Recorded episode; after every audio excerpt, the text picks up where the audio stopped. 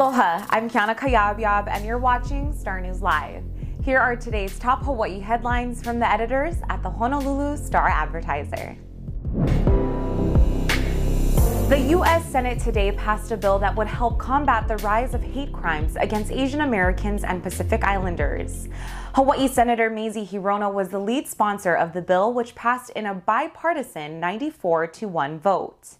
The House of Representatives is expected to pass a similar bill and send it to President Joe Biden, who supports the effort. The Senate bill would expedite the review of hate crimes and provide support for local law enforcement in response to thousands of reported violent incidents in the past year. Police across the country have seen an increase in violent crimes against Asian Americans and Pacific Islanders, partly in response to the coronavirus pandemic, which began in China. Hirono said the attacks are a predictable consequence of racist language that has been used against Asians during the pandemic, including by former President Donald Trump. Hawaii health officials reported two new coronavirus deaths and 101 additional infections today. The fatalities were on Oahu and Maui and brings the statewide virus death toll to 476. Today's new infection cases include 76 on Oahu, 9 each on Maui and the Big Island, two on Kauai, and five Hawaii residents diagnosed outside the state. The state's total number of infections since the start of the pandemic is now 31,658. State health officials also reported four new hospitalizations today. And as of Wednesday, there were 40 virus patients in Hawaii hospitals, with six of them in intensive care units and four on ventilators.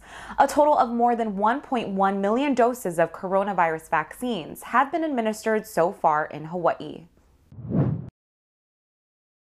A 29 year old man allegedly threw a Molotov cocktail into a vehicle while his wife was inside early this morning in Makiki. The 47 year old woman was in a parked vehicle on Thurston Avenue just after 1 a.m. The couple had argued earlier in the night at a different location.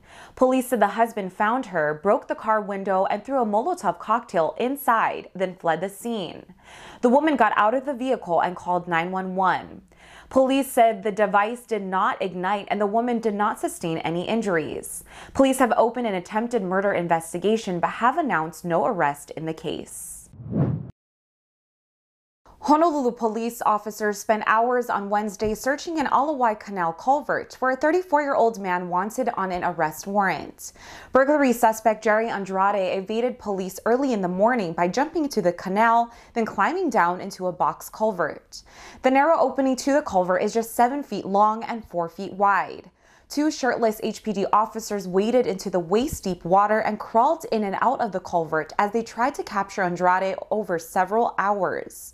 Just before 11 a.m., the officers came out with Andrade and arrested him. Andrade is suspected in a February 2020 burglary at a Kaimuki residence. He has a criminal history that includes three felony convictions for robbery, vehicle and identity theft, and two misdemeanor convictions. Finally, a team of scientists returned to Honolulu this week after collecting 47 tons of marine debris from Papahanaumokuakea Marine National Monument during a 24-day expedition. Officials with the National Oceanic and Atmospheric Administration announced the crew's return today to mark Earth Day. The team headed out aboard the 180-foot MV Imua charter supply vessel in late March and on the first day rescued a female Hawaiian monk seal from a fishing net wrapped around her neck. Over the next 23 days, they hauled in nearly 95,000 pounds of trash, including discarded fishing gear and plastics floating in the ocean. The team cleaned shorelines of several islands and atolls in Papahanaumokuakea, including Laysan, Midway, and French Frigate Shoals. For more on these stories and all the latest headlines, subscribe to the Honolulu Star Advertiser. Visit Hawaii's top source for breaking news online at staradvertiser.com and download the Star Advertiser mobile app.